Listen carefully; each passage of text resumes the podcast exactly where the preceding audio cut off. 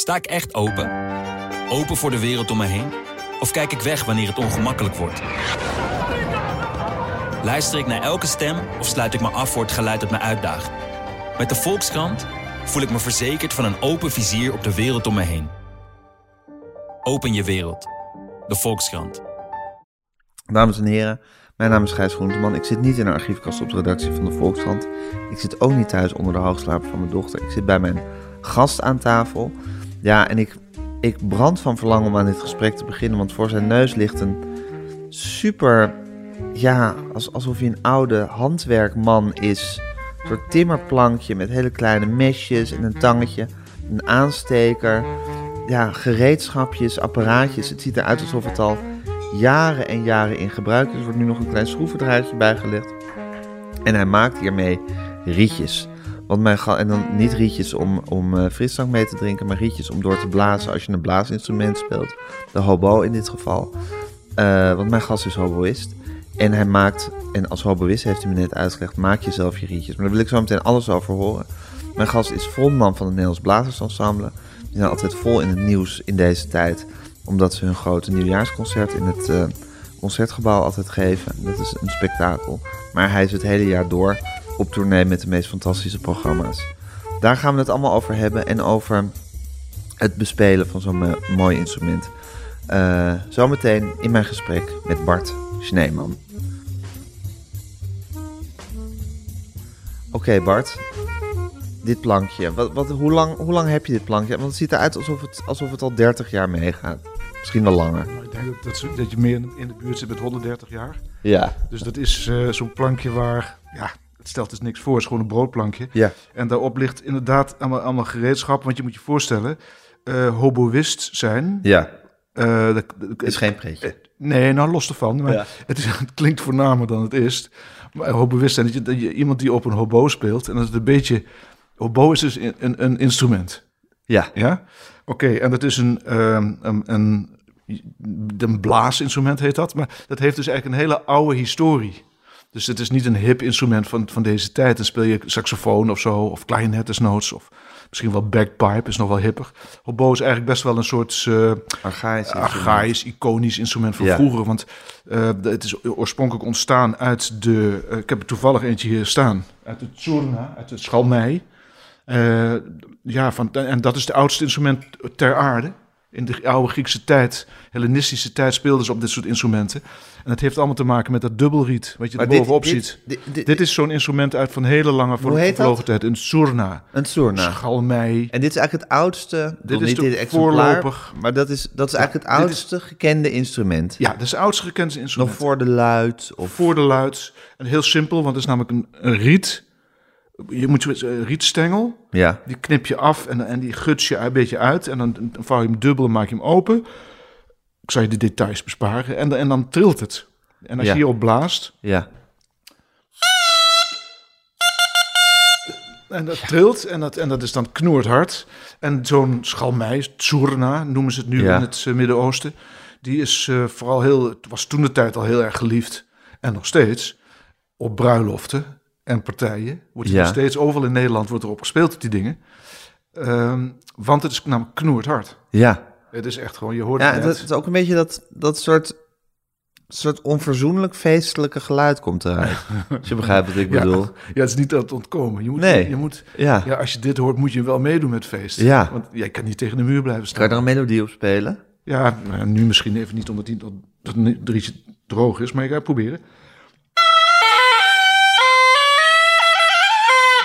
Maar het klinkt nergens naar, maar het komt, zit er nog niet in. Maar wat moet hij, hij zegt hij is droog, wat, wat betekent dat? Nou ja, dat, dat, dat riet is droog. dat rietje, ja, dat moet eigenlijk eerst, eerst een half uurtje nat worden.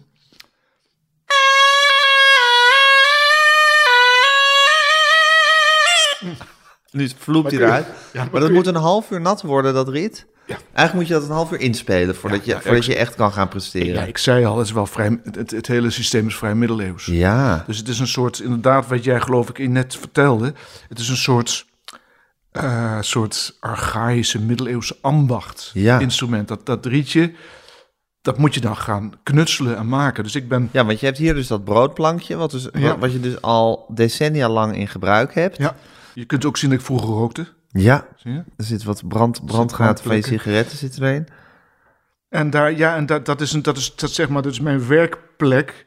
Waarin ik dus dat, dat eh, riet maak. Dus ik guts hem uit. Ja. Eh, het, het, het, het, eh, het, het Oh, riet, is het dit is nou weer voor een geweldig oud apparaat, Bart, wat je letterlijk daar het hebt. riet. En, dan, en dat guts je dan uit. En dan wordt hij steeds dunner. Ja, je moet het eigenlijk een beetje voor je zien. Want het is, ja, het is heel, heel mooi soort meubelmaker, voel ik me wel eens. Ja. Of zo. En, dan moet je, het is, en, en het luistert heel erg nauw. Dat je, je, je bent iets aan het knutselen, aan het maken. En dat duurt vaak zo'n zo'n rietje wat het uiteindelijk dan oplevert. Daar ben ik wel twee uurtjes mee bezig. Ja, En dan is het een beetje bijslijpen. En een beetje dan probeer ik het uit op die hobo uit. En, en dan voel je, na- naarmate ik eh, ouder word, word ik wel steeds beter erin. Dan voel je, dat moet net een beetje zo, net een beetje zo iets lichter. Dan ga ik veilen. Nou, dat is een proces van, ik denk wel, een paar uur per rietje. per rietje. En dan de, de, de grote frustratie van alle hoboïsten ter wereld. Hoboïst, hè, dat is iemand die hobo speelt. Ja, Dat is namelijk dat, eh, dat misschien één op de tien van die rietjes waar je een paar uur aan besteed hebt, maar één op de tien goed is. Echt zo goed is dat je daar met vertrouwen een concert in kan gaan. Dat Ja. je met vertrouwen kan doen want wat je die andere wil. rietjes kunnen je soms in de steek laten of zo? Ja, want als het net niet perfect is, Ja, zo'n dingetje, zo'n Ja. zo'n zo'n zo'n primitief, een middeleeuws apparaatje, zo'n rietje, ja. als het net niet perfect is, dan kun je gewoon minder. Dan kun je, ik zeg maar wat, als ik nou bijvoorbeeld probeer jou een mooi verhaal te vertellen, Ja, dan, dan zeg ik van ik probeer jou een mooi verhaal te vertellen. Dus die, dat, dat verhaal is iets sterker ja, dan vertellen. Want Ja. dan, dan wordt het een beeldend verhaal. Nou, dat- muziek maken is ongeveer dat. Je, vertelt een verhaal door iets bij wijze van spreken te beklemtonen, maar Ja. ook bijvoorbeeld dingen heel Zachtjes. zacht te spelen. Nou, als een rietje niet goed is, Ja, dan kun je hem dus no way ooit dan kan je die nuance nooit erin Nee, aanbrengen. dan kun je die nuance niet aanbrengen. Nee. Dus alles,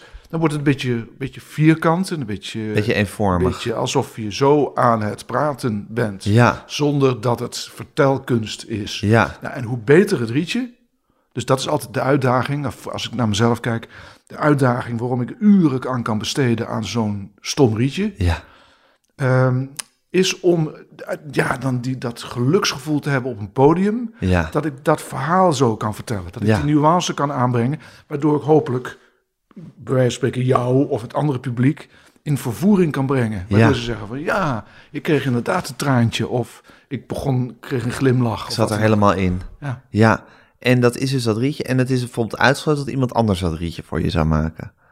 Eh, het is niet uitgesloten, maar het, het, is, eh, het is een beetje zo als, alsof een schilder zou vragen aan de buurman: Wil jij Wil jij die zonnebloem even pasteltint- schilderen? Ja, wil, jij die, wil jij die zonnebloem voor mij schilderen? Ja, want het is eigenlijk Ja. ook, ook, ook een wezenlijk deel van je vak, dat rietje maken. Ja, dat is. Dat Maakt is, elke hoboïst zijn eigen rietje? ja, e- elke zichzelf respecterende hobbyist die maakt, Maakt zijn eigen rietjes. zijn eigen rietje. Oh, dat is grappig. Dus Want- elke hoboïst is ook een beetje een, een, een, oude, een, een middeleeuwse meubelmaker. Ja. Die zitten hier Ja. allemaal met zo'n plankje, Ja. met, met, eh, met hun eigen eh, instrumentarium, Ja, of hun eigen gereedschap. de, de, de, de, de, de, de kunstenaars onder de hobbyisten, eh, ja.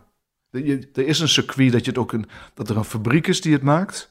Maar ja, dan krijg je een ander soort, dan is het wat minder genuanceerd.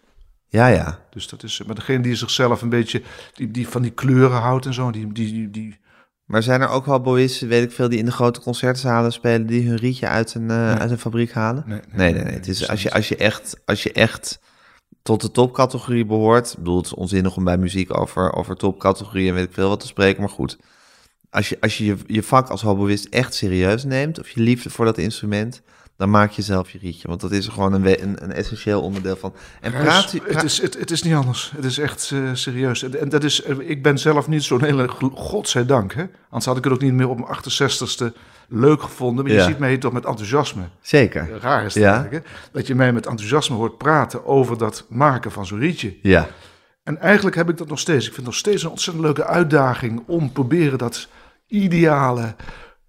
Het heeft ook te maken met klankkleur. Ja. Want een heel mooi rietje, ja, dat klinkt warm. Ja. En het klinkt ook spontaan. En Ja. daar kun je heel veel kleurtjes mee maken. Een minder goed riet, dat is, wordt, wordt wat globaler allemaal. Het wordt Ja. gewoon een beetje ratteketet. En ik heb nog steeds op mijn 68 de lol om proberen dat voor elkaar te krijgen. Ja. Het heeft ook te maken met de kwaliteit van het hout. ja. Dus ehm, De. Voor mij mag je open doen hoor, Bart. Zal ik even open doen? Ja, doe maar even open. Dan zie ik je zo terug. Ja.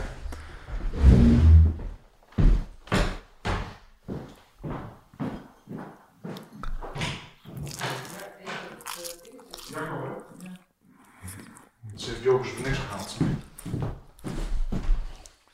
Maar Bart, je zei de kwaliteit van het je? hout waren je laatste woorden. Wat was er met kwaliteit van het hout? Oh ja, dus die kwaliteit van het hout, dat, ehm, ja, dat, en dat beoordeel je. Op zich wel mooi is dat hoor. Je hebt dus een, eh, je moet je voorstellen, rietstengels, die, die laten we eh, groeien in Zuid-Italië, Zuid-Frankrijk, in warme gebieden waar Ja. een beetje vochtig is. En die rietstengels worden dan gekapt en worden dan een, een, een jaar in de zon gelegd om te, uit te drogen. En die, die, die, die kiezen wij, eh, en dan bekijk Wij het, bekijk het wij hobbyisten. Ja. Ik bekijk die kleur. En dan aan de kleur kun je zien, ehm, de kleur van de, en de vlam die in het hout zit, Ja, of dat hout goede kwaliteit heeft of niet goede kwaliteit. Want die kwaliteit van het hout, ja, het is net als een, een viool bouwen of Ja. zo. zo. Zo Stradivarius ja, zijn, ehm, zijn klank ontleende aan dat hout uit de Po-vlakte, die daar net vier maanden in een soort vochtige vallei groeide. Dat maakte die kwaliteit de, van die hout zo ja, dat het net zo resoneerde en trilde ja. als mooi was voor die Stradivarius. Het is niet, ik denk dat het niet alleen maar de bouw was die bijzonder was bij Stradivarius of Ja. Guarneri, ja. maar ook gewoon de kwaliteit van het hout. Ja, Nou, dat is eigenlijk precies hetzelfde wat wij hebben. Die kwaliteit van het hout is de basis voor de schoonheid, de warmte, de diepgang van die klank. ja. hey, en Bart, het is dus ook, hoe lang doe je met een rietje? Wat dan Of vind je dit veel te specialistisch allemaal? Wat ik nou Nee, zit ik vind dit fantastisch. Eh, je, je hebt dus grosso modo tien rietjes moet je maken om het ene echte goede rietje daartussen te hebben zitten. Ja, en dan ben je echt heel gelukkig. hè? Dan ben je echt heel. Maar hoe lang doe je met zo'n rietje? Eh, nou, even, even kort door de bocht. Ik denk zes concerten. Zo, zo weinig. dus dan, na zes concerten is het weer 20 uur riet snijden. Ja, als je het, ja. Ja, het is, je moet je, heel bewust. het Ik, ik ben wel, ik vertelde ik ben, ik ben redelijk relaxed. Ben ik er niet zo, ben, ik, ik vertel er wel heel enthousiast over, maar eigenlijk ben ik wel best wel relaxed hoor. Want ik maak echt niet elke dag rietjes. Maar één keer per maand of zo ga ik er een middagje voor zitten. Maar dit is, dit is wel een terugkerende drama voor hobbyisten, algemeen gesproken. Ja, In, in, zeg maar, eh, universeel gesproken, in de wereld is dit het drama van hobbyisten. Hobbyisten hebben het altijd over hun rietjes. ja, Het rietje is niet goed. Het is ook altijd een soort excuus. ja. Gaat er iets mis op een concert? Het Een rietje. Ja, Eh, eh, het is altijd dat het is gevreugel. een soort bizarre haat-liefde Ja, verhouding die je met je rietje ja, hebt. Het is een, het is een bizarre eh, Fixatie. fixatie op dat riet. Op dat rietje. En natuurlijk ook een soort afhankelijkheidsrelatie die je met dat rietje hebt. Ja. Een soort angst voor het rietje misschien ook. Net op het moment dat je vriendje bent geworden van het rietje, Dan begeeft het rietje Dan- dat misschien. dan is het rietje op. Maar ja, moet je altijd een reserverietje bij je hebben ook. Ja. ja. Ja, dus als je, Dus als je... ja, als je nou, ik, dit doosje zal ik even voor je laten zien aan je. Dit is dan zeg maar mijn rieten doos. Dat is een doos waar die rieten in zitten. Ja, Kijk, er zitten er dus eh, nou, een stuk of twintig op een rijtje Ja. in, gebroedelijk naast elkaar. maar dit zijn Ehm, dus niet allemaal perfect. Hier, nee, hier zitten dus- twee. Ja, deze, uitgegaan dat hier twee echt goede rietjes ja deze, deze twee links. Ik denk altijd zeg maar van links naar rechts. Dus Ja. de, links, de linkse zijn. En dit is eigenlijk allemaal ja, noodgeval. Nou ja, dat, dat werk. Dat werkt. Hey, en het is grappig, want inmiddels zijn we afgestapt op het woord hoboïst. Je noemde dat eerst. Ik denk dat je het van een soort, van een soort ingewikkeld R wilde omdoen. Zei iemand die hobo speelt. Maar nu noem je het ook hoboïst. Je hebt het ook over wij. Wij hoboïsten. Dus als een soort ja, menssoort. Beroepsgroep, dan wel menssoort. Ehm, wat ik altijd interessant vind, hoe kiest een, kiest een mens zijn instrument of kiest het instrument? Ik bedoel, ben jij een hoboïst van geboorte en heb je je instrument gevonden? Of had je ook gitarist kunnen zijn of eh, violist of eh, weet ik veel wat, of, of saxofonist? Voel Ja. jij je ten diepste hoboïst? Eh, de, de reden waarom ik hoboïst ben geworden, ja, is een redelijk toevallige. Dus dat, is, dat geeft geen aanleiding om te denken dat ik nou geboren hoboïst ben. Want dat was gewoon echt puur omdat wij vroeger in, toen ik, nou, ik, noem maar wat, 12 of 13 was, denk ik. speelde blokfluit. Zoals iedereen in die tijd. Dat is een hele leuke manier om met muziek in aanraking te komen. Op een hele leuke muziekschool in Venlo. Ja, Waarbij ben je de- opgegroeid. Waarbij de directeur, Piet Kingma, eh, de buurman van ons was. Ja, Wij hadden een heel hechte... Twee families, de Kingma's en de Sneemannetjes. Die echt waar? waren heel hecht met elkaar. Dus die, eh, ik denk, onze ouders... Ik denk het niet alleen. Maar onze ouders eh, deden het ook met elkaar. Oké. En wij waren heel bevriend met, met, eh, met onze generatie, de kids. De Kingma's. Maar dat was een soort eh, Eh, commune. Ja, een soort commune avant la lettre, of uh, après la lettre. Ja. En, eh, en, En jullie, en- ja, jouw ouders deden het dan met de King, maar die deden dan partnerruil met de King. ja, die deden dat soort dingetjes. Hè. En Ja. dat was ook super, denk ik. Dus, eh, en wij, en maar in ieder geval die, eh, en die, die, eh, die Piet Kingma, die was directeur van die muziekschool, maar die was ook hoboïst. Ja, Van het, eh, die was van het Limburg Symfonieorkest hoboïst geweest. Hij was een goede hoboïst. Hele leuke man, een soort, ik noem hem altijd de, de Leonard Bernstein van Venlo. oh ja? Ja, hele leuke kerel. Want hij had een soort, weet je, dat, dat, Ja, dat ja, ja. schalkse en leuke van Ja, Leonard hij Bernstein chanste met had hij. iedereen natuurlijk, maar hij gaf hoboles. Maar hij was ook dirigent van het amateurorkest, plaatselijke amateurorkest. Ja, En hij was ook dirigent van het plaatselijke koor. ja, ja. Voelt hem al aankomen. En Piet Kingma lustte er wel pap van. En die lust, lustte wel, eh, en, die, en die componeerde ook. Dus die had de aanzien en die lustte wel paf. Hij was een hele charmante man ook. Ja, En, nou, en die speelde, en die, en zijn vrouw was eh, Jopie, die is helaas vorig jaar pas overleden. ja. Dus het was een hele leuke vrouw, een helaas hele vorig mooie vrouw. ook- Gelukkig dat ze zo'n mooi lang leven heeft Ja, natuurlijk. Nee, maar helaas dat ze dat ze overleden is. is. Ja, Ja, ja, ja. want het was een hele leuke, hele leuke vrouw. En die was ook mooi in die tijd. was een, eh, eh, ja, eh, zo'n mooie vrouw. Ik was er ook wel, nou, niet verliefd op, maar ik vond het wel een hele mooie vrouw. En, en die, Was ze niet En- jaloers dan op, op mijn vader. op Piet? Op Piet, ja. Ja, Maar, ehm, zeker. Ja. En, maar Ze heeft daar wel onder geleden, onder, de, onder het vrijbuiterschap van Piet, eh, van Piet, van haar man. Jopie, van haar man. Nee hoor, want Jopie was, eh, was, ook, was ook vrij. Oké. Ja. Ik vroeg, was En- jaloers? Dus- Maar je zit, je Oh ja. nee, nee, ik was misschien jaloers. Oh, jij was jaloers? Ja, dus, eh, maar goed, in ieder geval, Jopie die gaf eh, als verjaardagscadeau voor mij Ja. een, ehm, een, een singeltje. Dat bestond in die tijd, ja, tegen, dat bestaat niet meer, hè, zijn zo'n kleine... Ja, we weten wat een singeltje is. Ja. En dan eh, met eh, Mozart's uh, kwartet erop. En dat, dat maakte wel heel erg grote indruk op mij. Dat was, het is wel zo'n soort life-changing experience. Ja?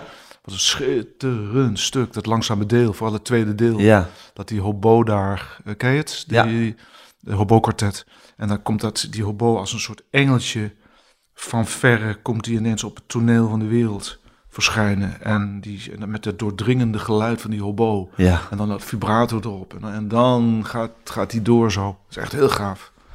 En die, eh, nou, die kreeg ik dus, die was, vond ik te, gelijk al, was ik helemaal verliefd. En dat geluid van die hobo vond ik te gek. En Ja. toen zei Jopie erbij, zou je dan misschien les willen nemen van Piet? Ja. Dus zo is het eigenlijk gewoon door heel toeval. Nou ja, Is dat je kan zeggen toevallig, maar het is dus ook wel zo dat jij meteen helemaal onder de indruk was van dat, van dat, van dat hobo-kwartet. Ja, en van ik- dat geluid van die hobo. Ja. Dus blijkbaar was er iets in jou geraakt door die hobo. Heb je toch een soort hele grote zwakke plek voor die hobo? Dat heb ik ook altijd gehouden Ja. Dus dat, Ja, maar goed, dan ben je misschien, misschien toch gewoon van nature een hoboïst. En dat, dat gedeelte ben ik eh, absoluut een hoboïst. Ik ben ook heel blij dat ik dat gekozen heb.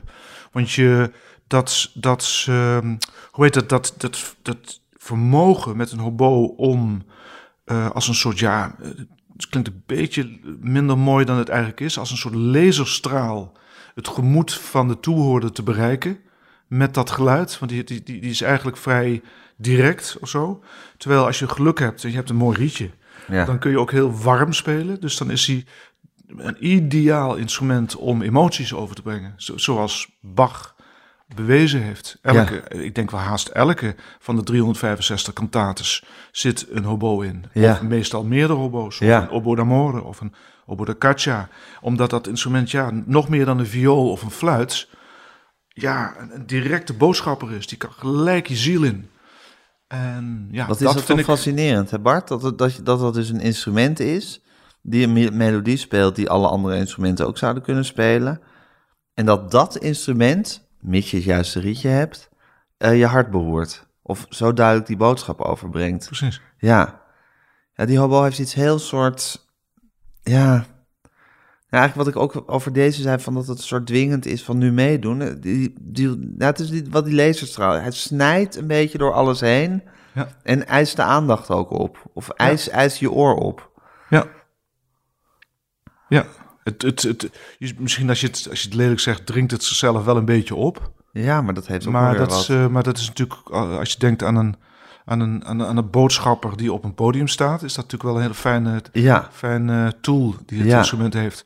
En ehm, ja, het gevaar natuurlijk bij een hobo is dat het, dat het eh, als je niet oppast, dat het ook misschien wel te, te doordringend is van Ja. geluid of zo. Dat je, het er zijn wel best veel hobo-klanken die wel een beetje penetrant zijn, zo, Ja. zoals het dan heet.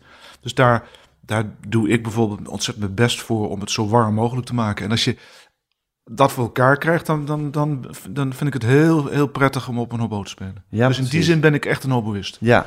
Ik ben in En die je zin dus ook niet... vanaf het moment dat je dat, dat singeltje hebt gekregen tot nu, en nog alle dagen die je nog resten op deze aardbol, ben jij verliefd op de hobo? Of Ja. heb je heb je, heb je, je, je vuur voor de hobo eh, gehouden? Ja, heb ik de vuur voor die hobo. Ja.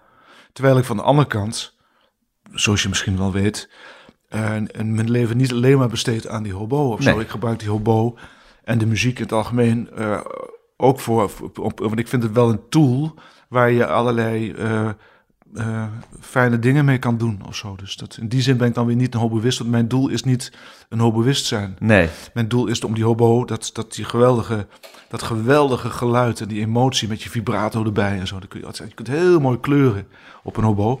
Om die te gebruiken voor iets wat ehm, niet per se dat stuk alleen is. Nee, wat gewoon de, Dus, het hele spektakel is eigenlijk. Hoe, is- hoe, hoe, hoe ontdekte je wat voor een soort muzikant je wilde, muzikus je eigenlijk wilde zijn? Want dat is natuurlijk, je gaat dan op een gegeven moment naar het conservatorium en je leert zo'n instrument. En dan op een gegeven moment moet je gewoon bedenken, ja, wat wil ik eigenlijk? Wil ik in zo'n orkest gaan zitten? Wil ik, wil ik solo spelen? Wil ik eh, ja, een ensemble leiden?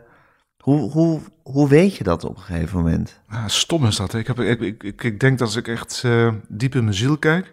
Ik ben niet zo iemand die, eh, een, die een leven of een carrière, zoals dat dan stom heet, eh, plant. Ik, Nee. heb, ik, heb, ik ben, heb ook nooit een soort ambitie gehad van ik wil dit of dat bereiken. Ik heb nooit solist willen worden of nooit een orkestmuzikus willen worden of nooit een ensembleleider willen worden of zo. Dus ik heb dat nooit in mijn hoofd gehad. Ik wilde alleen ja, met dat met Nee, dat snap ik. Ik iets denk moois dat- doen. Dat soort dingen komen op je weg op een bepaald moment. Ja, maar je moet toch altijd kleine keuzes maken, waardoor je Precies. uiteindelijk een bepaalde kant op Ja. gaat. Klopt. Nou ja, bijvoorbeeld de eerste.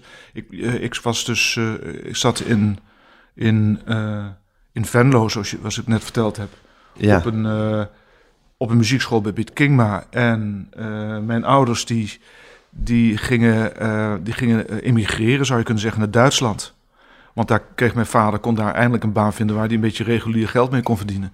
En toen ben ik in, als 16-jarige wat, gaan studeren in Amsterdam. Die, die, zat in de, die, die zat in de boten. Die, die, eh, eh, die, die, in, in, in jachten zou je kunnen zeggen. Die, die? Maar wat deed eigenlijk, jachten? die verkocht eigenlijk jachten.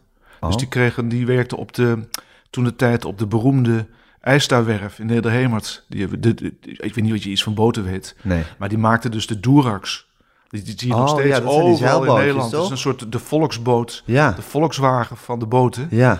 En daar is mijn vader een onderdeel van geweest toen de tijd in, die, in dat proces. Dus toen, eh, Oh, dus je vader had ook een beetje dat knutselgene wat jij hebt. ja, ik denk het, ik denk het wel. Ja, Ja. Het wel.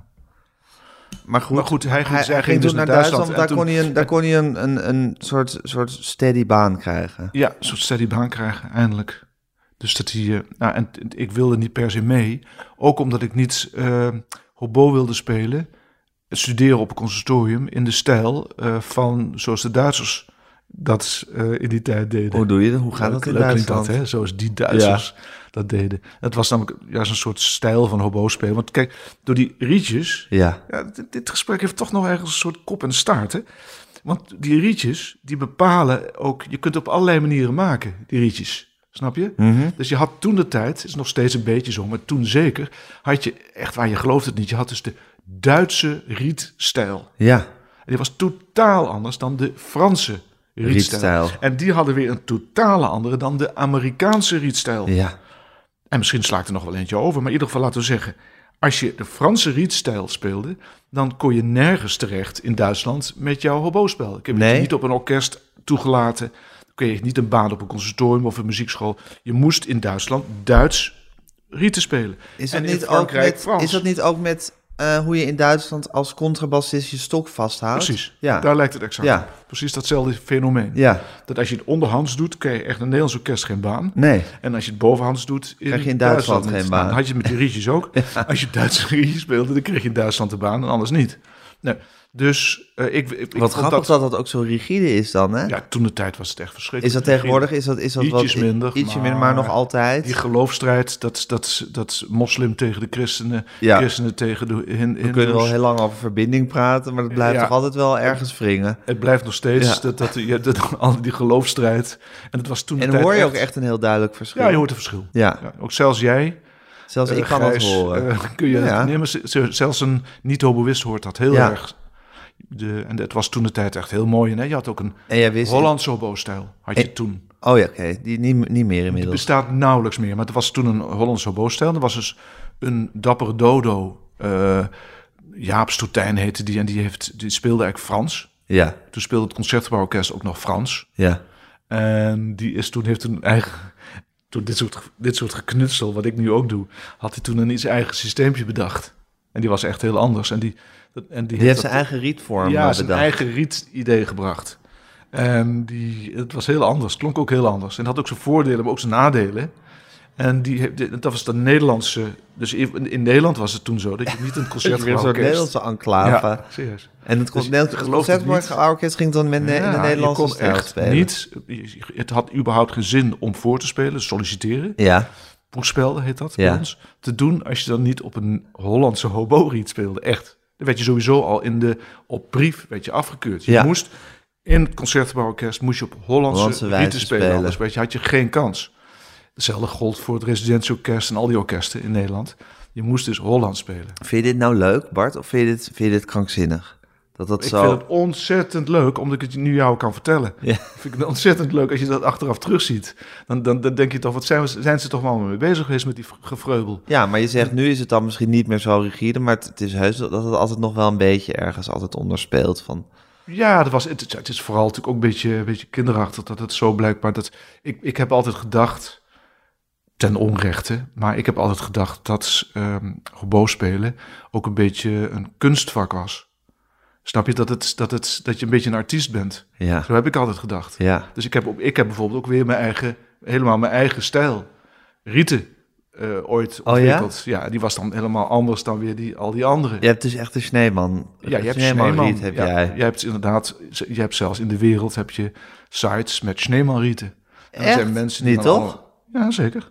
Daar heb ik allemaal niks mee te maken. Ik, ik weet, het zijn mensen die dat kopiëren en die dat dan verkopen. En dan hebben ze allemaal Want die hebben Schneemanrieten. jouw jouw jouw riet hebben Mijn die type riet gekopieerd. hebben ze dan gekopieerd, want dan vinden ze dat mooi of vinden ze handig of wat dan ook. En wat en is dan- er specifiek aan jouw riet? Aan, aan, de, snee, aan het nou, sneeman riet? Eh, een van de specifieke dingen is de, dat het heel breed is. Heel, eh, heel breed Ja, gesneden. Dus dit is eigenlijk heel breed voor een riet. ja, Ik heb twee koperdraadjes. Dat zijn waar ik het mee vasthoud. ja. En ik guts het heel dun uit. En ik heb andere stiften. Dus ik heb eigenlijk een soort... Ja, een soort kleine revolutie of zo. Alles is anders dan andere rieten. Oh, dus dit is een heel uitzonderlijk riet wat jij maakt. Maar ja, weet ik veel. Ik, ik ben daar niet. Het is gewoon voor mij prettig. Ik vind het lekker. Ja, en ik kan goed. daar dingen op doen. Ja. En er zijn, er zijn andere mensen Maar je hebt wel echt je eigen stijl ontwikkeld in riet maken. Ja. Dus eh, om jouw vraag te beantwoorden, hoe vind je dat nou? Ik herinner me nog wel dat toen ik 25 was... en als je aan zo'n leven begint als eh hobbyist in zo'n wereld... Ja. dat ik het best wel me aan ergerde.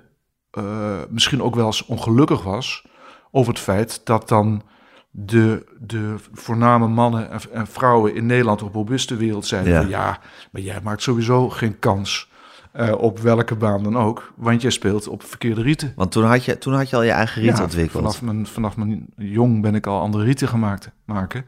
Want ik zag allerlei nadelen bij die Hollandse hoborietjes. Ja, ja, maar eigenlijk, want je zegt van ik, ik heb nooit een carrière nagestreefd. Of ik heb nooit, maar eigenlijk uit het feit dat je al zo jong je eigen rietjes bent gaan maken, waarmee je jezelf eigenlijk al een beetje buiten de alle andere orders plaatst, wil toch zeggen dat je al met een bepaalde intentie aan zo'n leven als hoboïst begint. Ja, dat is gewoon zo. Maar Gijs, kan je zeggen dat... Nee, natuurlijk. Het is ongetwijfeld een beetje... Ik kan ook mezelf niet ambitieloos noemen.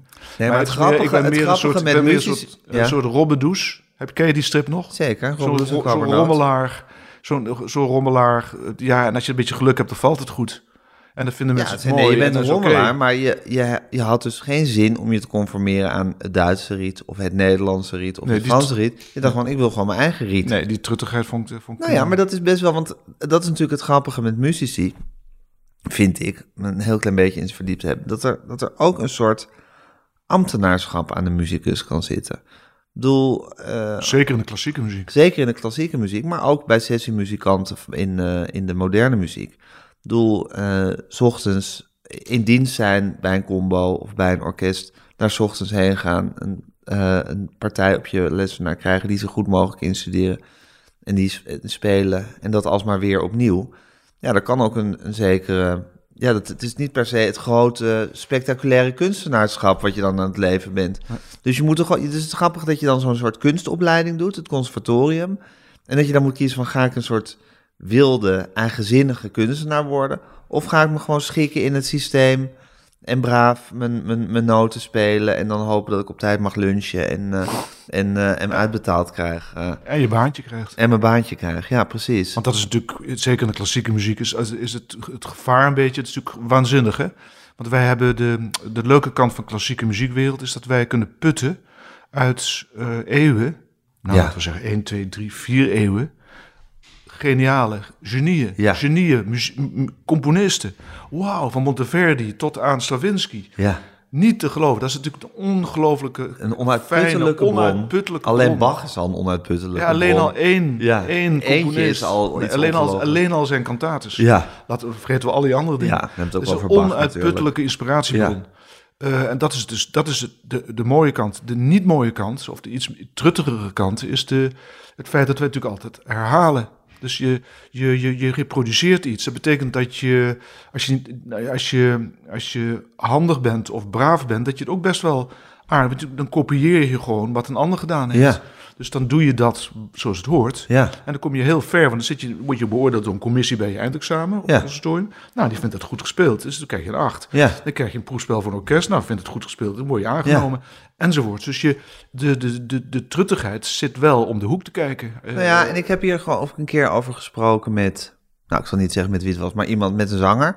En eh, die zei van ja, dat was iemand die, die is iemand die, die veel leest over de componisten die zingt en daar verhalen over heeft en daar van alles over af weet. En zei, ja, ik ging naar het conservatorium en ik dacht, nu ga ik met, met, met gelijkgestemden praten over muziek en daar ideeën over ontwikkelen. En het waren men, heel veel, ik bedoel natuurlijk al heus ook leuke mensen, maar ook mensen die gewoon ja, de vaardigheid van het instrument bespelen gewoon goed onder de knie hadden. Die konden gewoon goed dat instrument bedienen, maar hadden daar verder helemaal geen diepe gedachten of inspirerende ideeën over. En dat was een teleurstelling voor hem, en dat snap ik. Maar dat is natuurlijk een soort scheiding der geesten die je kan hebben onder, als je eenmaal die muziek ingaat. Van, word je gewoon een, een brave reproductiepersoon van die fantastische muziek? Of ga je een soort spektakel bouwen?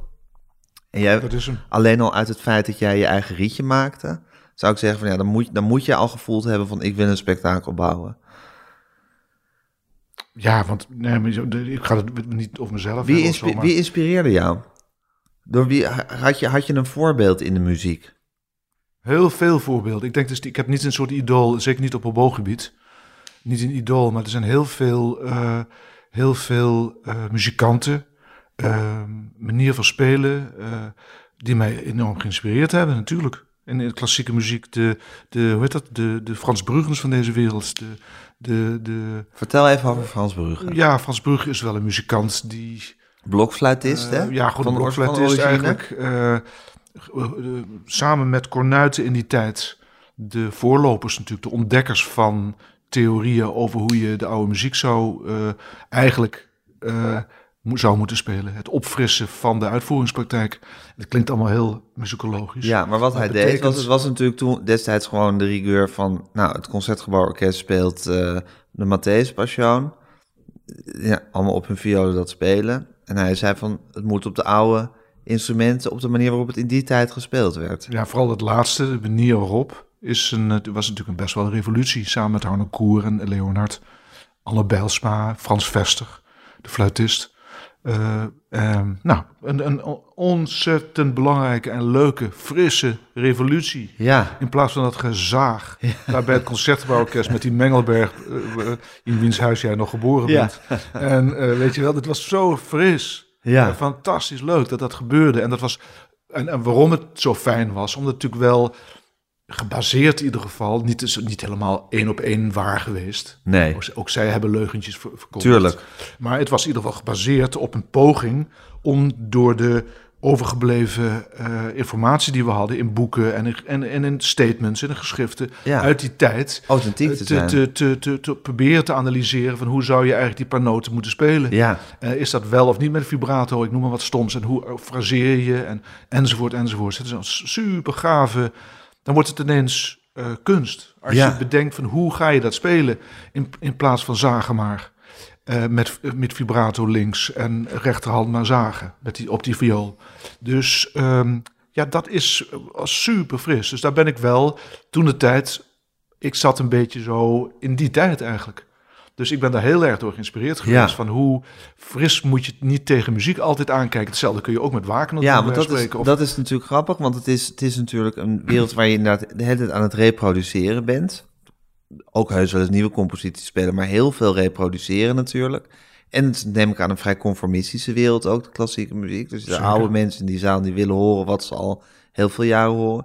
Dus dan moet je toch een soort kont tegen de krip-achtige mentaliteit af van we gaan het gewoon eens iets anders proberen. En we gaan het ze door de strot duwen. Exact. Ja, Dus niet dat dat per se sympathiek is gevonden. Nee. Het feit dat zij in een concertgebouw daar ineens opgestaan zijn en zeggen: het, is allemaal, het zijn allemaal leugens. ja. Wat hier gebeurt, is Ja. wel Elke, dat, dat is een uitspraak. Elke noot die het Concertgebouworkest van Bach speelt is een leugen. Ja, ik denk dat er zelfs een van deze mannen opgestaan is en gezegd heeft: het is een leugen wat hier gebeurt. Ja, En dat is wel heel gaaf. Dat, Ja. is wel, dat is de energie die je nodig hebt. Want gooi maar eens dat bastion om. Hè? Dus, ga daar maar eens in rommelen. Want je moet je voorstellen, die klassieke muziekwereld... Ik wil er echt niks verkeerds over zeggen. Nee. Maar het, het is het is ook iets eigenlijk te erg voor woorden. Het is één groot bastion. Iedereen verdedigt elkaar. Het is allemaal geld verdienen. Het is allemaal ons kent ons. Het is allemaal elkaar de vriendjes doorspelen als solisten bij orkesten. Er worden bij orkesten dirigenten gevraagd die de week ervoor hetzelfde stuk hebben gespeeld bij het Dresdner Philharmoniker en de week daarna bij het Ons Orkest. En dan wordt het gep- gepresenteerd alsof waanzinnig fijn dat we weer de Dvorak 9 spelen. Eh, eh, de, de manier van uitvoeren is volledig eh, de routine. Het is gewoon een herhaling van zetten. Er worden solisten aan verbonden die veel te veel geld krijgen... en die de week daarvoor ook bij Dresden hebben gespeeld. Enzovoort, enzovoort. Het is één grote ons kent ons kliek. En het, Het is een soort carousel van, Het- van mannetjes en vrouwtjes die gewoon van orkest naar orkest hoppen. Absoluut, absoluut. En die orkesten zelf zitten ook zonder heel veel... artistieke leiders van orkesten die zelf niet beslissen welk stuk gaat na de pauze, maar die dat de dirigent, omdat hij het de week ervoor gespeeld heeft bij een ander orkest, bepaalt dat daar de negende en niet de achtste van de voorzak gaat. Enzovoorts. Dus je moet je voorstellen, dat bastion, dat is zo lastig te doorbreken. Echt. En dat hebben die jongens toen de tijd wel leuk gedaan, door daar op te staan en te zeggen, het is een, Een leugen. leugen. En dat galmt nog steeds na, door, waardoor nou, ik als, als, als klein mannetje, 30 jaar later, dat tegen jou nou nog steeds herinner Ja. en dat je vertelt. Dus dat is wel heel knap van. Dat ze. is een van de grote revoluties geweest. ja, vind ik in de, in de muziek. muziekwereld is dat Ja. een grote revolutie geweest. En het, en, het, en, en het grappige of het leuke is dat nu eindelijk, na al die jaren, het Concertgebouworkest nauwelijks meer een Matthäus Passion durft te spelen op de manier zoals ze toen deden. Daarvoor met die Mengelbergstreken. Eh, nu is, moet iedereen maar eh, er toch maar gewoon aan geloven. En dat heeft die revolutie wel veroorzaakt. Ja. Dus dat, dat is, Frans Brugge is een van die mannen die met groot charisma... ja, en dat is Eh. gewoon dat je inderdaad met, met charisma, met overtuiging en met een soort plezier ook, denk ik, zeg van... Zullen we het eens een keertje even helemaal anders gaan doen? Exact. Ja. Ja. Dus eh, ja, dat, dat is eh, wel iemand die me geïnspireerd heeft. Ja. En voel je je, want je zit natuurlijk toch ook in de wereld van de klassieke muziek. Voel je daar ook, ik bedoel, je- eh, hoe, hoe voel je daarin? Bevalt het je, is het ook wel weer leuk? Nee, je hebt natuurlijk je, Ja, eigen, natuurlijk. je hebt natuurlijk je eigen, Ja, ik, ik, ik, heb de, ik heb de neiging gehad, of het leuk of niet leuk is, weet ik niet. Maar ik heb wel, wel de, de neiging om mijn eigen wereld te scheppen. Ja, Dus het is niet zozeer, ik voel me niet in de klassieke muziekwereld Nee. Ik, heb, ik noem maar wat, toen de, toen de je- je- muziekgebouw het ei werd gebouwd... eh, en dat was eigenlijk bedoeld voor de ensembles. Nou, Ja. het Nederlands Blaasensemble is bijvoorbeeld een van die ensembles waar het eigenlijk voor gebouwd is. En er was er dus één kantoorstraat, wat dan eh, bezet zou moeten worden door Asco, Schoenberg, de eh Sinfonietta, enzovoort, enzovoorts. En, en Nederlands Blaasensemble, dat, is- dat was bedoeld, het gebouw bedoeld. ja, En, ehm, en ik ben achteraf ook blij hoor. Wij, maar, maar we hebben geen seconde over na moeten denken. Wij, wij vinden niet dat we in zo'n straat moeten. Want dan zit je met elkaar eh, in het bastion. En je, het, het, het leuke van, van, eh, van eh, ensemble zijn, van een artiest zijn, van een, is de authenticiteit. Je moet zoveel, hoe authentieker je bent, Wat is, wat, is, wat, wat is eigenlijk de definitie van een ensemble?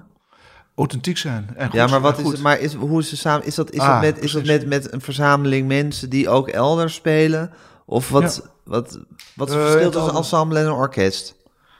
Je hebt allerlei verschillende orkesten. Laten we zeggen, een symfonieorkest professioneel in Nederland Ja, is een orkest die, zo- die zijn hele jaar wijdt aan het orkest. ja, En daarnaast, na één uur 's middags, dan ben je vrij, eh, eh, les geeft of kamermuziek speelt of gaat tennissen. ja, Dus dan, dat is, dat is een orkest. Maar die in principe is, hun leven bestaat er 80% uit het orkest. ja. En een ensemble eh, in Nederland, wij zijn ook, we worden geholpen door de overheid. Dus wij zijn, behoren tot de gevestigde ensembles in Nederland. Ja, En dat betekent dat wij gesteund worden. En onze spelers, ik denk dat wij er twintig spelers hebben die vaste kern van het ensemble zijn. En we hebben een kantoor met, laten we zeggen, zes mannen en vrouwen die op kantoor werken.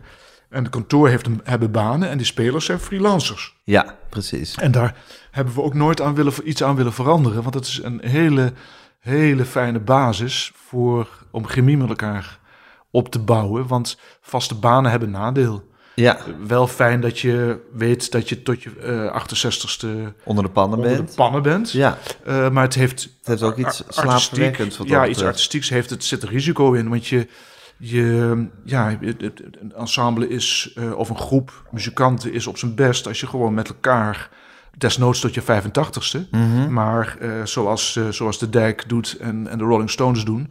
En dan ga je ervoor met z'n allen, dan gaan we door. Ja, Maar dan is het vanuit die energie, niet Ja. omdat het moet. nee. Dus wij hebben een soort... soort Dan is het eigenlijk altijd een keuze ervoor. Willen we ja, nog in door? principe kan iedereen. We hebben, we hebben een soort combinatiesysteem bedacht. waarin eh, we heel trouw zijn aan onze spelers. Ja. Dus we hebben echt. je zou haast kunnen zeggen. We zijn tot het leven aan ons, elkaar verbonden. omdat we voor elkaar gekozen hebben. Ja. Dus we hebben. En hetzelfde geldt natuurlijk voor kantoor. Mhm.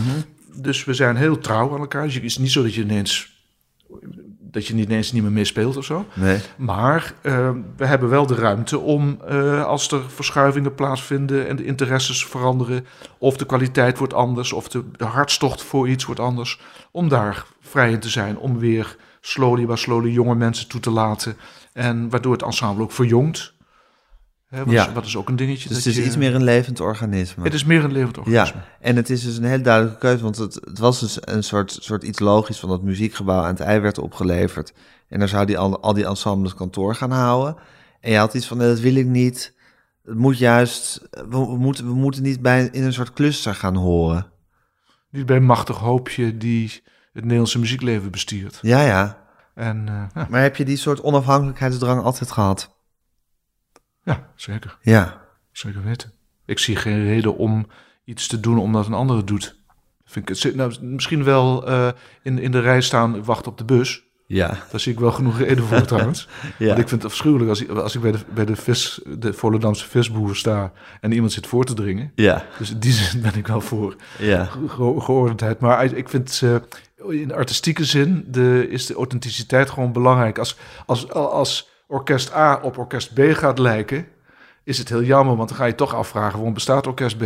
Ja. Snap je? Dus dan, dan, dan ja, dus je moet ergens wel je bestaansrecht als artiest. Je, je hebt maar één Picasso. Ja. Je hebt niet twee Picasso's. Nee. Je hebt een, een Picasso en een Van Gogh. Ja. Dat snap ik, want de een kon namelijk mooie zonnebloemen... en de ander kon mooi, eh, mooi vierkante eh, Gezichten. gezichten schilderen. Dus dat is, dat, is, dat, is, dat is gaaf. Ja. Maar als, de, als Van Gogh ook vierkante gezichten had geschilderd... dan is het jammer. Want Omdat, dan, omdat zijn dan- kantoor toevallig naast dat van Picasso Ja, was.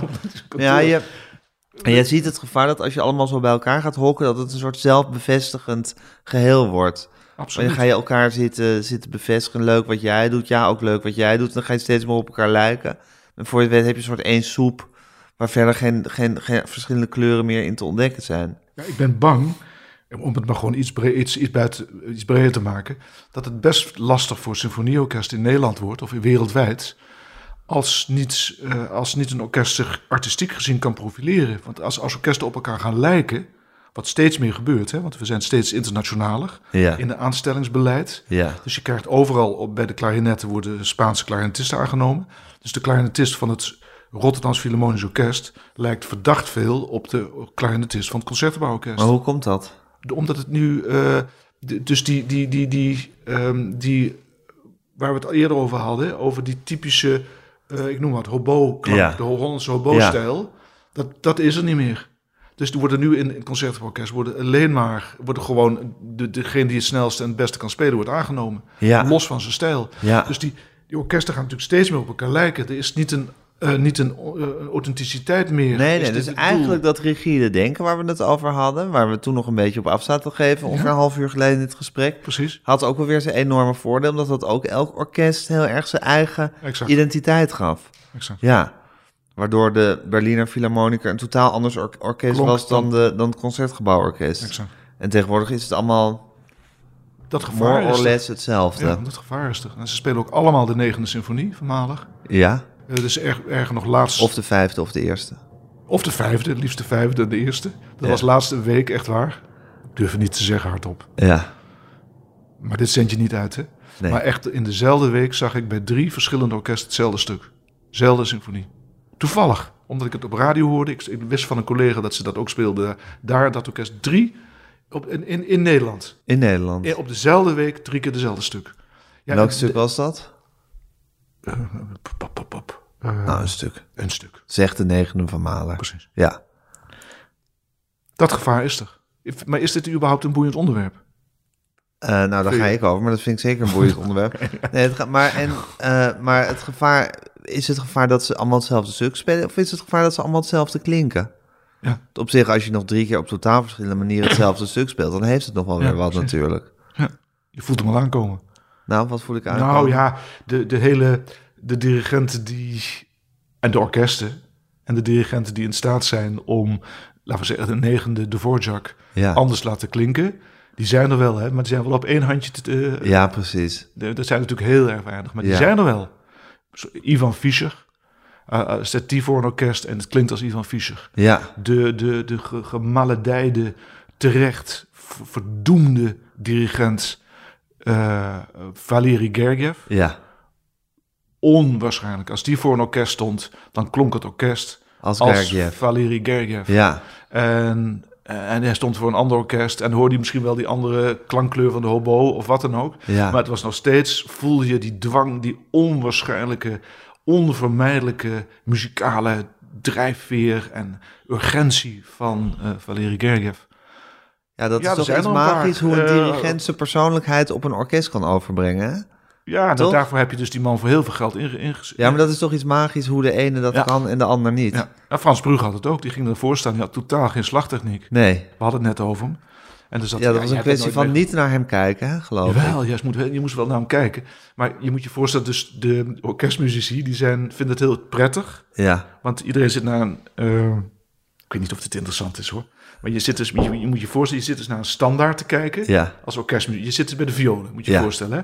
Dus dan heb je een standaard, die staat dus zo hoog. Dus een beetje in, in de kijkrichting. Dus Ja. je hoofd is niet te hoog, maar een beetje schuin naar beneden. ja, En dan kijk je dus naar die, al die noten. Ja. Dus die week, elke week weer nieuwe noten. Hè? Dus Ja. je hebt heel veel noten als violist. En dan moet je al die noten zitten spelen. Dus je, dus je ziet alleen die muziek. En dan Ja. is het al heel knap als je al die noten speelt. ja, En je wilt het ook goed doen, want je buurman die hoort jou spelen. Dus je moet het ja. Als je het verkloot, dan... verkloten. eh, Dan ben je gewoon ben je, lulletje rozenwater. Dus je zit naar die dingen te kijken. Ondertussen, daar dus een meter boven in je blikveld... staat er een man... eh, die Of dus een op, vrouw. op een, of een vrouw, Ja. eh, eh, gelukkig. En eh, die staat daar dus met een... eh, en daarom zijn die stokken ook zo lang. Met een enorme stok te zwaaien om te proberen in allerlei finesses... de uitingswijze of het essentie van het stuk. Ja. Dus, dus die, maar iedereen zit eigenlijk naar die muziek te kijken. Dus die dirigent die zie je wel zo heel vaag in een soort pantomime daarboven. Maar je ziet dat niet wat die man echt letterlijk doet. Nee. Dus de dirigent die een duidelijke, hele duidelijke slag heeft. Ja. Dus echt van de stok gaat naar beneden, dat is de 1. Ja. Dan weet je waar de 1 zit. Je zit met al die noten. Dus je bent blij dat je weet waar die 1 zit. Ja. De 2 is naar links. 3 is naar rechts. Ja. En 4 is een opmaat voor de 1. En dan ga je weer naar die 1. En zo gaat het dus. De dirigent die dat heel helder doen. Dat zijn bij de grosso modo van het orkest de geliefde dirigenten. Ja. Want die spelen, die doen alles heel helder. Ja. Als je, als je meer denkt van waar is een dirigent ook voor bedoeld, namelijk om het eh, Om zijn visie op het stuk, of haar visie visie, op op, het stuk over te haar brengen. of zijn visie Ja. op het stuk over te brengen. Of Ja. bijvoorbeeld finesses en nuances aan te brengen. Waardoor het stuk iets anders klinkt dan het stuk op hetzelfde moment wordt gespeeld in Rotterdam. Ja, daarvoor moet je dus. Ja, dan moet je dus eigenlijk die muziek in de steek laten. En dan moet je dus naar die vrouw of man kijken. Ja, Maar dat is natuurlijk heel lastig, want je zit maar met die muziek eronder. met die noten. Dus vandaar dat altijd dirigenten die gewoon heel helder slaan, het beste beoordeeld worden. Dus de dirigenten als, nou, het allerbeste voorbeeld is Frans Brugge. Frans Brugge, die kon helemaal niet helder slaan. Ja, die sloeg, die, die, die sloeg zo. Die, die had, die, die, die, wat, dat was, Je beweegt nu heel Ja, lichtjes die- en bevend met dat je was handen. een soort, soort medium van de componist. Die zat eigenlijk in die muziek. Ja. En die ging haast als een soort guru, ging die, werd hij dus dat stuk. Waardoor Ja. die timing onwaarschijnlijk mooi werd. En, maar het waren natuurlijk geen... Het was niet duidelijk waar de een zat. Maar er zat in die handen zat heel veel. Nou, een ander geweldig voorbeeld is Valery Gergiev. Eh, los af van alle verkeerde praktijken met Poetin. Ja, Uh, Die man die had geen slag. Er zat niet een 1 en een 2. Maar alles in die handen was eh, het verbeelden van de essentie van, van de die muziek. muziek. Waarom vertel ik dit eigenlijk? Nou, jouw het vertelt over, over dirigenten, of over hoe orkesten verschillend kunnen klinken. Nou, en ik vind dit fascinerend. Volgens mij hoorde ik Haitink toen in die documentaire die over hem werd uitgezonden toen hij was overleden zeggen van, ja, ik had nou eenmaal het talent om muziek met mijn lichaam te verbeelden. En dat is Precies. blijkbaar wat je als, als dirigent moet kunnen, Exact. om die muziek met je lichaam te verbeelden. Maar eigenlijk is het in de muziek, maar misschien wel in elke kunstvorm, altijd ook een soort gevecht tussen de ambtenarij en de, en de creativiteit. Zou je kunnen zeggen. Ja, Ja. zeker. zeker, Ja. zeker. Wat ik, waar ik vooral over kan oordelen is klassieke muziek. Dat, is Ja. wel, dat bestaat wel heel erg. Ja, ja, Want kun je- als toehoorder denk je allemaal, het is allemaal eh, een droomwereld. En allemaal eh, eh, mooi, rockkostumen, belangrijk, dirigenten. Maar wat jij zegt klopt. ja. Nou ja, goed, ik geniet er ook van als, ze- als ze de negende van Dvorak gewoon ik ook, hè. Ik ook. Gijs. Tuurlijk. Ik bedoel, ehm, Het is ik zit te smullen in het concertgebouw. Het is ook wel, ja, het is ook wel verrukkelijk wat je allemaal voor opgediend krijgt. Ja, klopt. Maar goed, ik snap dat het, eh, er, er moet, het is nou eenmaal de essentie van kunst, dat het ook gewoon moet leven en dat het doorge, doorgespoeld moet worden af en toe allemaal. Ja, hey, en Bart, is er, zijn er momenten geweest in je leven dat je, denkt, dat je dacht, wat betreft de kunst, van ik weet het allemaal niet meer en welke kant moet ik op en eh, voor mij hoeft het allemaal niet meer, of niet? Of heb je altijd een soort vuur gehouden over van, ik moet het ensemble voorttrekken en we moeten dingen doen en... Stom, hè? Ik zou echt zo graag... Was namelijk hartstikke leuk voor zo'n gesprek. Als ik had gezegd, ja, je hebt gelijk, ik heb die en dan en dan die dip Heb ik een gehad of zo. gehad? Maar ik, ik kan, wat ik vooral, eh, zoals ik het nu voel als jij het vraagt... vooral het gevoel heb dat het zo ontzettend snel gegaan is. Ja? Heel snel gegaan. Ik ben dus nu 68 en ik heb het gevoel van... Goh, ik, eigenlijk heb ik het gevoel dat ik nu pas wil beginnen of zo. Dus ik heb helemaal nooit een soort... eh, nooit een soort eh, rebirth of zo. Ik ben Nee. gewoon... eh, ja, dat komt ook omdat je... Er valt best veel te doen. Het is niet... het is je, je wordt gewoon in beslag genomen door het, het, het doen wat, wat je doet of zo. Moet ik dat zeggen? Dus het gaat zo snel. Het is echt heel snel gegaan. En eh, ik heb nog steeds, ik denk van, ik heb, ik heb nog, nog, nog steeds allerlei dromen. eh, om dingen weer eh, anders en beter. Of Wat dan ook. bijvoorbeeld? Nou, ja, ik zou, ja, ik krijg, ja, ik vind het heel leuk om, om allerlei, om allerlei nieuwe soorten vormen van concerten. Hoe heet dat? Hoe, hoe, hoe, hoe, hoe, dat vind ik gewoon heel leuk om te ontdekken en zo. En te, Waar droom je mee te dan bijvoorbeeld experimenteren. van? Nou, om weer, weer een nieuwe, nieuwe vormpjes en zo. Nou, maar zeg eens een vormpje waar je bijvoorbeeld over zit te denken. Van, oh, dat lijkt me leuk. Nou, ik zou nog meer, dat doen we natuurlijk al heel veel, maar ik zou nog meer heel leuk vinden om een vorm te hebben die, eh, die laten we zeggen, echt die we in de, in de, in de, in de concertzaal doen. Waarin we nog veel meer met uh, voorbijkomende artiesten uh, uh, doen. En wat, wat doe je met nou, voorbijkomende dat, artiesten? Een beetje, een beetje de, waar we, wat we voorbijkomende arti artiesten die we ontmoeten. Wij spreken dat ik nu op straat loop en ik kom een uh, artiest tegen. Denk van, nou wil ik gewoon, ga ik vanavond in, in muziekgebouw het ei. Komt hij erbij bij ons programma wat over satie gaat? Ja, ja. En dat nog, steeds is nog veel meer een levende... gitarist die hier op straat Ja. zit of zo. Ja. Ja, precies. Dat het, dat het, dat het eh, nog meer een soort ehm, onderdeel van de samenleving is. Wat je aan muziek doet. Dat het niet, hoe mooi het ook is, dat je negende maler speelt in het concertgebouw met een dirigent die het van tevoren al ingestudeerd heeft. En, dit en dat. En het vorige dat week in het- Dresden ook al en, en speelde. vorige week in deze ook speelde. Maar dat je nog, nog een stap extremer doet. We, doen het al een beetje, hè? we experimenteren er al mee. Ja. Maar ik zou het ontzettend leuk vinden als we het voor elkaar kregen. Om dat nog meer te involveren. Dat Ja, ja. die, eh, dat die eh, man die daar geld zit te verdienen. Verdienen, die een hoedje heeft voor het concert, voor het eh, muziekgebouw Het Ei, daar voor de voordeur, dat die dus eigenlijk daar een rol speelt in het satieprogramma wat we die avond geven. Ja. Nou ja, dat soort dingen vind ik, eh, dat, ja, eh, daar word ik wel door geenthousiasmeerd om te veroorzaken. ja, ja. En is dat ook omdat je eigenlijk op dat toneel altijd misschien niet helemaal precies wil weten waar je aan toe bent? Vind je dat een Ja. lekker gevoel? Ja, of voor het publiek ook. Voor het publiek ook. Maar het is, het is wel zo dat je, je moet niet op een podium staan voor jezelf, alleen maar. Nee. Of zo, je moet wel, ik vind het wel heel ontzettend fijn om te voelen dat dit, dat, dat, dat je, dat dat iets is wat je deelt met het publiek. Ja, maar je kan ook denken, je doet het voor jezelf, maar je bent toevallig een, een kunstenaar. En daarom is wat je, wat je zelf fijn vindt voor een ander ook interessant. Ja. Ja. En je vindt het lekker als er toch een, een soort van iets niet helemaal vastgesteld zal van tevoren is. Ja, dat vind ik heerlijk. Ja. Drijf je mensen ook wel eens tot waanzin? Eh, Worden mensen wel eens knettergek van je? nou, ik kan niet zeggen dat het eh, niet zo is. Nee. Nou, ja, nee. Hoe ik- gebeurt dat dan bijvoorbeeld? Nou ja, af en toe als je bijvoorbeeld. ehm, eh, nou, ik, ik, bijvoorbeeld een, een voorbeeld is dat we, we hebben dus de, gaan we ook dit seizoen gaan we dat trouwens weer doen, want dat wordt een jaarlijkse, hoe heet dat, traditie, Ja. hopen we, Ja. dat we dus ook wij eh, de Matthäuspersoon Ja. gaan doen. Ja. Dus we hebben het vorig jaar voor het eerst gedaan, Ja. de Matthäuspersoon, en dat is op Met zich die poppenspelers. met de poppenspelers. En dat is op een, gewoon op een andere manier tegen dat, is eigenlijk op dezelfde manier tegen het verhaal aankijken, alleen op een andere manier geuit. Ja. Met dezelfde geniale muziek, maar dan iets ingedikter. Ja. Eh, en iets en- anders gearrangeerd. Ja, iets anders gearrangeerd, oké.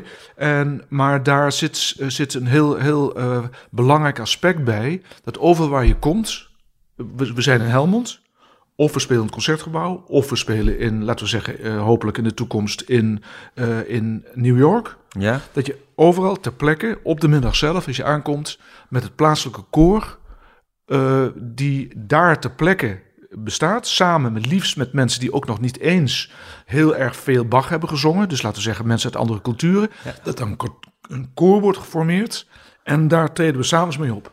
Gewoon de essentie van een koor, dat is namelijk het volk in de Matthäuspersoon.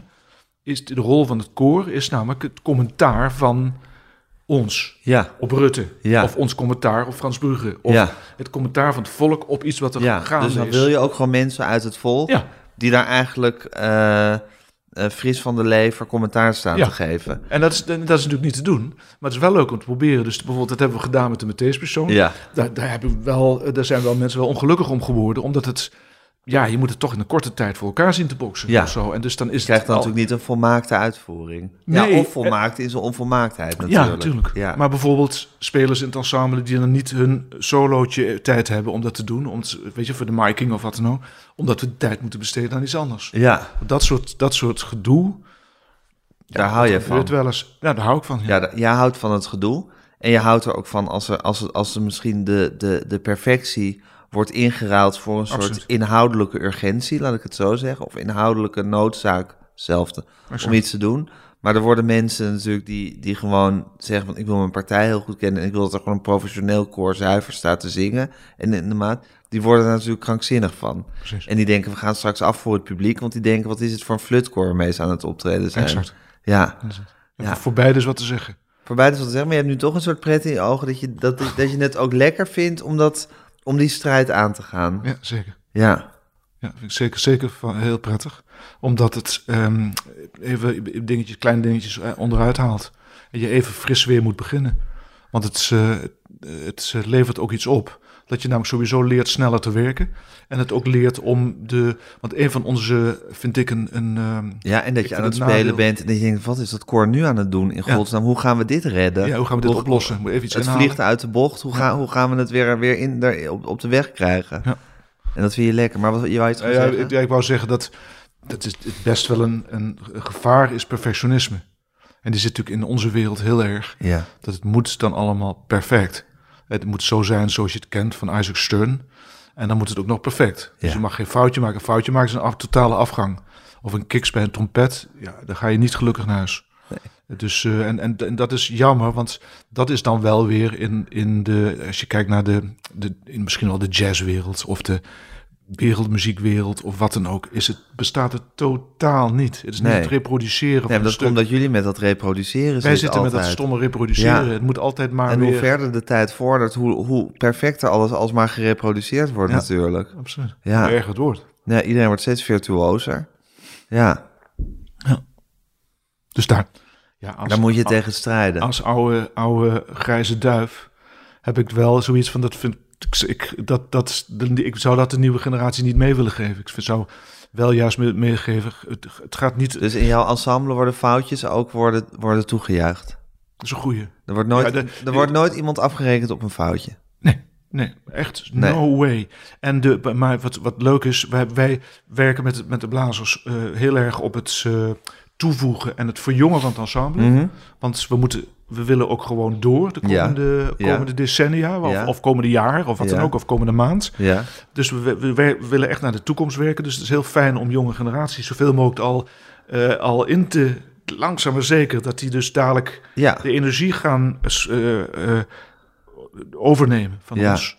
En, ehm, maar het is heel leuk om te zien dat, je de, dat de nieuwe generatie, gek genoeg, dus die geweldige jonge spelers van de, laten we zeggen, de generatie de twintigers, die eh, fenomenaal op een instrument spelen, Mhm. dat die veel meer op de perfectionisme zijn gericht dan eigenlijk wij. Wij, zeg maar, de, de wat oude Ja. generatie van de nu, nu spelende NBA'ers. En dus dat is heel erg leuk om te zien. Dat die zijn veel meer instrumentaal bezig. Zo van, ik moet mijn instrument dit en het moet zo klinken. Terwijl en minder eigenlijk met wat het eigenlijk het... eh, misschien Ja, maar vind je dat leuk of vind je dat, denk je van, ze moeten nog een Heel lesje leuk. krijgen? Oh, dat Ja, vind ze je heel moet- leuk. Maar ze moeten nog wel een lesje krijgen. Ja, ja. Maar het is wel heel leuk. Dus je vindt het leuk dat je allemaal hele jonge perfectionisten in je ensemble krijgt, maar die ga je vervolgens leren dat ze fouten moeten maken en met een of andere amateurkoor van de straat moeten gaan werken. Exact. Ja, en dat zal je ze door de strot duwen. Nou, Ja, dat, niet, gebeurt gewoon. Nee, dat overkomt ze gewoon. Dat overkomt ze, ja, maar dat, ja precies. Maar dat ga je ze, dat ga je ze, wel, dat ga je ze wel duidelijk maken. Ja. Ja, Ja. het wel, ja. Ben je trots op je eigen riet eigenlijk? Ben je er trots op dat je je eigen riet hebt? Je Schneeman riet? Dat je je eigen, dat je je eigen rietvorm hebt ontwikkeld? Nou, oké. Ik denk er echt nooit over na. Nee? Nee, ik vind het gewoon doodnormaal. Dit, in die zin ben ik niet trots. Ik vertel ook zo'n verhaal van dat ze in... Vertelde ik jou toch net, dat ze in Rusland... hebben ze dan een Schneemanrieten club. Nee, dat, je ik- dat er websites Ja, zijn. maar goed, ze hebben dus ook bijvoorbeeld in Moskou... is er een Schneemanrieten club. En die komen bij elkaar om Schneemanrieten te maken. Echt? Ja. En dat is hartstikke... Nee, maar ik ben er echt Daar ben je niet trots niet trots op. Nee, dat maakt me echt niks uit. Daar, daar heb ik het niet om gedaan. Ik vind het meer grappig. Want ik weet... Ja, het is ook zo individueel. Het is gewoon echt iets wat met mij te maken heeft. Ik heb dat rietje zo gemaakt, maar dat wil niet zeggen dat het voor een ander zo goed werkt. Ja, het maakt me niks uit of een ander het doet of niet. Ze moeten zoek het maar uit. Maar het is echt, ik heb het zelf gewoon zitten knutselen en ik vind het voor mij voelt dat goed. That's it. Tja. Ja, ik heb helemaal niets eh, dat ik eh, over straat loop en denk van, hé, hey, dat is die man van die sneemanriet. dat zou trouwens wel grappig zijn. Ja. Ja. Heb je eigenlijk ooit geen zin om op te treden?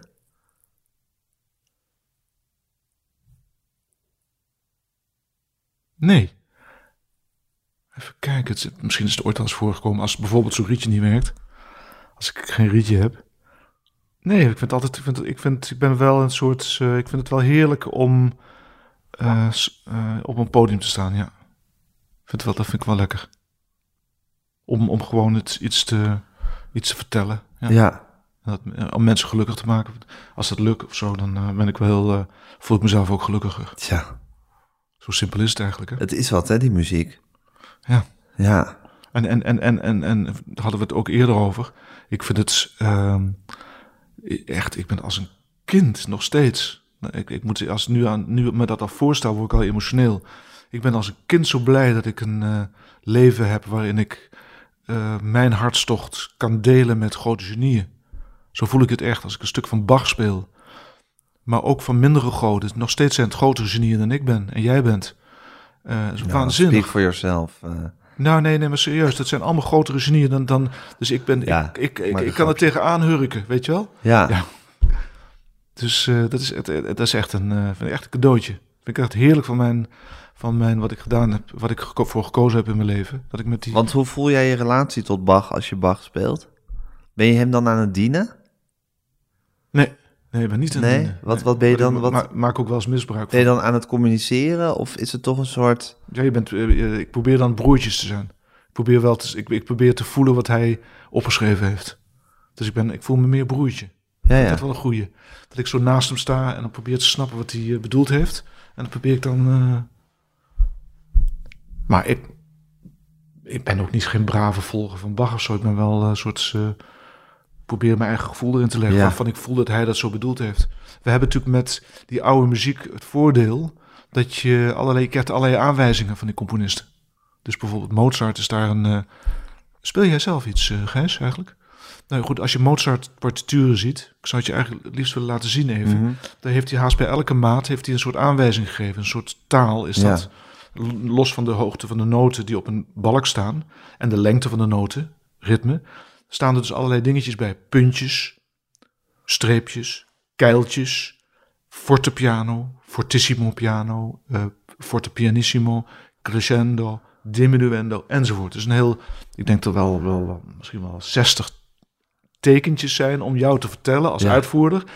Zo wil ik graag dat jij het speelt. Ja, Nou, dat is zo leuk. Want dan heb je echt, eh, als je dan met zo'n met zo'n stuk bezig bent, dan, dan, dan voel je echt naast Mozart staan. En dan wat- hoe zou hij dat nou bedoeld hebben? Want je Ja. kunt natuurlijk alles, je kunt op allerlei Bach, manieren. Bach bijna niks, toch? Nee, Bach bijna niks. Nee. Dus bij Bach moet je heel erg weten hoe werd het in die tijd, eh, werd het in die tijd gespeeld. Ja, Want daar had je, had je moet je voorstellen, de, als je muziek eh, eh, studeerde thuis, wat wij, wat wij doen de laatste eeuwen, Mhm. is een stuk instuderen.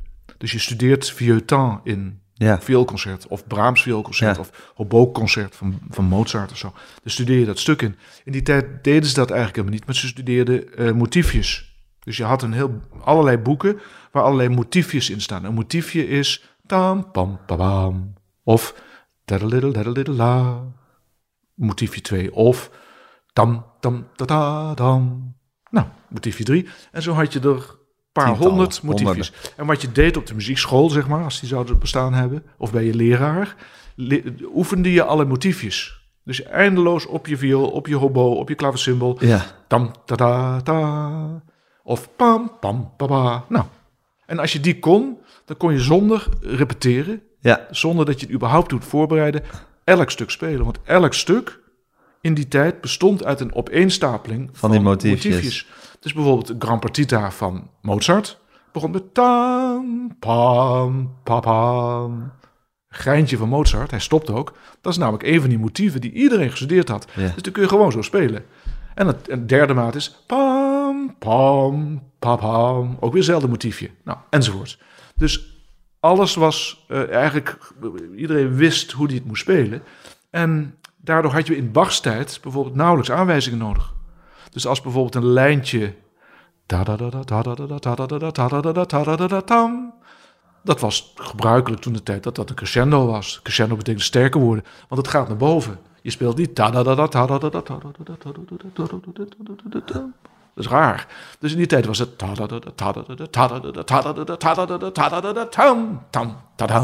Nou, dus er stond bij Bach nooit veel bij. Nee, Omdat iedereen wist hoe het moest. ja. Het was gewoon, ja, zoals wij een taal leren spreken, Ja, leerden de muzikanten in die tijd de taal van die tijd spreken. ja. Dus eigenlijk eh, zo verhoud je je tot de genieën als een broertje.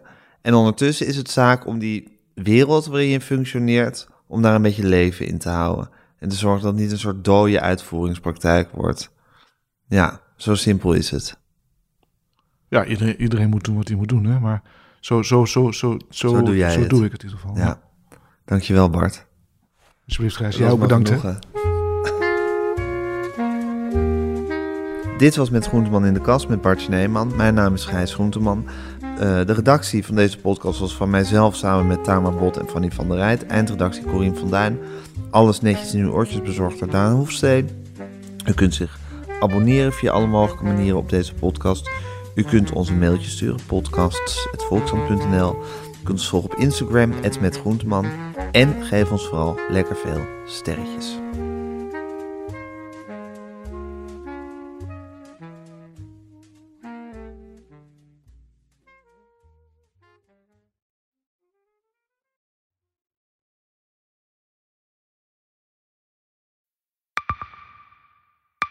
Zijn leven is overhoop gegooid.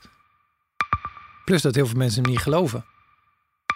Vrienden niet, die, die denken, ja, hij is gewoon gek geworden. Hoe naar moet dat zijn? Als je vertelt over de meest indringende ervaring uit jouw leven en niemand gelooft dat je het echt hebt meegemaakt. Ja, ik vind zelf niet dat ik het verzonnen heb, maar sommige mensen denken dat wel. Maar hoe kom je erachter of jij het doelwit bent van een geheime dienst? Ik heb ook wel eens meegemaakt dat je het idee hebt dat inlichtingendiensten in je geïnteresseerd zijn. En dan kun je wel heel veel zien, wat er misschien helemaal niet is. Als ik s'avonds nog iets ging eten, dan volgden die mensen mij naar het restaurant. En dan terug van het restaurant naar het hotel. Als zij op een gegeven moment zei, kijk maar uit, want anders word je dadelijk nog ontvoerd ook. Shit, ik moet hier weg. Dat is, is niet goed. Nu word ik gevolgd. Een soort Truman Show is het gewoon. Hè? Alsof dat hele straatbeeld voor jou is ingericht. Maar dan wel met bedoeling ja, jou niet door te laten. Dit kan geen toeval zijn. Een nieuwe podcast van de Volkskrant. Mijn naam is Simone Eleveld en samen met Huid Modderkolk ontrafel ik een bizarre operatie van de geheime dienst. Wat het doel ook is, jij verliest het. Ik werd opgepakt, heel lang ondervraagd. Maar hoe krijg je grip in een wereld die zo onderzichtig is? Als je zou liegen, dan zou je niet de meest relevante informatie twee jaar later tussen neus en lippen doorvertellen. Er zal nooit iemand zeggen, oké Bart, ik geloof je. Nooit, nooit. Dit kan geen toeval zijn. Vanaf 3 oktober bij de Volkskrant. Ik weet niet of ik je ook alles kan vertellen. Het is echt te bizar. Wat?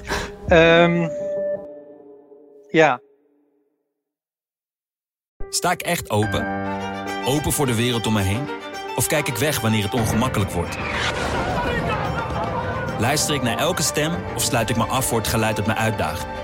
Met de Volkskrant voel ik me verzekerd van een open vizier op de wereld om me heen. Open je wereld. De Volkskrant.